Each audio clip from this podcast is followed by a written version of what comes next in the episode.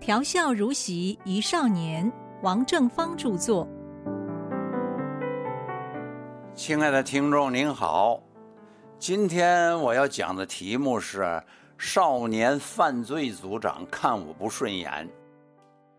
这是我一辈子最闲散的时光了，那就是放榜以后等候开学的那段日子。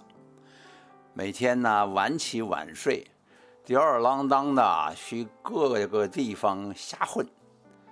我的双亲啊不会对我做任何的批评。孙学长特别兴奋，说我替他争了口气。考上他最向往的台湾大学电机系，约了哥哥和我三个人一同去打撞球，祝贺我金榜题名。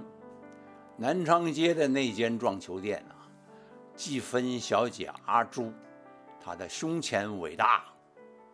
孙学长早就想去见识见识。在撞球店，我和季芬小姐阿朱。有一搭没一搭的闲聊着，隔壁呢也有一张撞球台子，两名中年人呢显然喝的太多了，有时候他拿那个撞球杆子都是倒着拿的，这两个人在那儿吆三喝四的乱打一通，然后又发脾气，冲着阿朱小姐怒吼，说他不专心替他们记分。只顾着同那个少年郎讲话，阿朱啊，一脸的委屈。我这时候啊，就朝着那个醉汉呢怒目而视。哎，没想到那个人突然面目狰狞的走过来了，他张开大嘴，喷出来臭烘烘的酒气。他说：“你看看什么看？有什么好看的？”我说我不能看吗？我看你长得漂亮。一只拳头歪歪斜斜的就朝着我脸上打过来了，我退后一步躲过去。那个人又踉踉跄跄的再逼过来，这人连路都走不稳，还打架。突然，身强体壮的孙学长站在我和醉汉的中间，他用手轻轻的一推，那个醉汉就往后倒了。被他的朋友扶住，醉汉口齿不清说：“我怎么样？也打架？这打打打架吗？”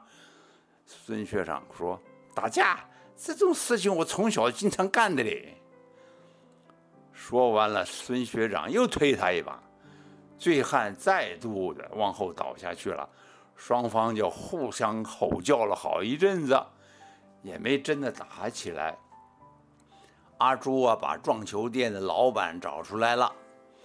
这老板呢，最怕有人在他店里面吵架闹事的，他就连哄带骗的说好话，不收费用啦，请那两位醉鬼啊赶快走吧。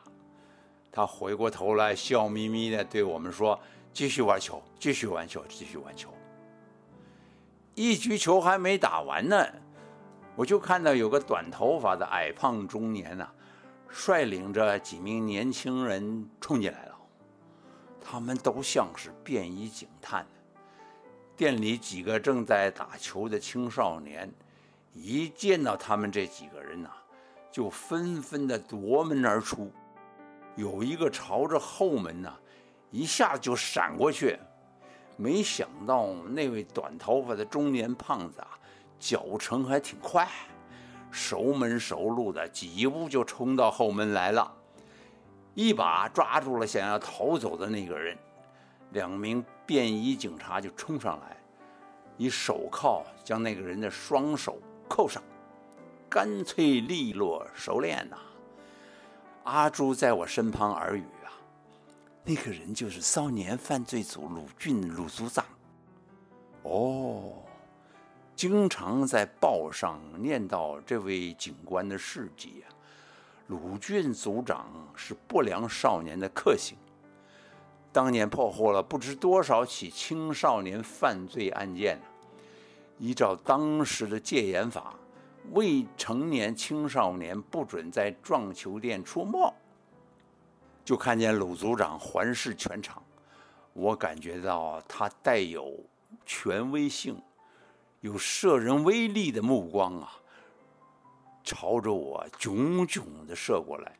哎，那鲁组长一步一步的走向我，上下打量，距离我有半步之遥，停住了，声音很低沉的问我：“身份证？”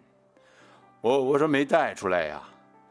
那么给我看一下你的学生证。我我也忘记带了。哦，他就露出不友善但是很得意的笑容。那么通过到警察局走一趟，你的证件就都出来了。奇怪，是因为我的长相他看不顺眼，干嘛要我去警察局？我的语气不大平和，我说：“为什么要同你去警察局？我就是站在这里，你看见我做了什么违法的事吗？”他大吼：“就是因为你态度不好！”声音出奇的高亢洪亮啊！哦呦，那卢警官的表情非常吓人呐！他同时向身边的便衣使了个眼色。那个便衣就伸出手来按住我的肩头，我一时生气呀，没怎么想，出手用力的把那个人的手从我的肩膀上推下去。便衣警探每一个都精通擒拿术的，他迅速的抓住我的右手，就这么一拉一扭啊，我的右臂就死死的被反扣住了，动一动就整个的肩膀痛彻心扉呀。啊！这时候，我听见哥哥的声音。他说：“我是台大化学系的学生。”他拿起手中的学生证给鲁组长看。他是我弟弟，今年建国中学刚毕业，考上了台大电机系。他绝对不是个不良少年。警官，你讲的很对。我弟弟的态度有时候的确不大好，我向你保证，回去一定好好的管教，以后他的态度啊肯定会改变。你看老哥说的彬彬有礼、形象正派、有条有理、心平气和的向卢组长陈情。卢老大大概知道这回找错了对象，就显得不耐烦。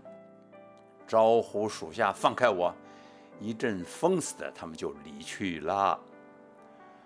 哎，这一晚上完全要靠着孙学长和老哥替我解围呀！这是怎么回事啊？难道说是因为我不小心考上了台湾大学，自我感觉过于良好，就有点受用不住的得意忘形起来了？然后处处就表现出一个不良少年的模样。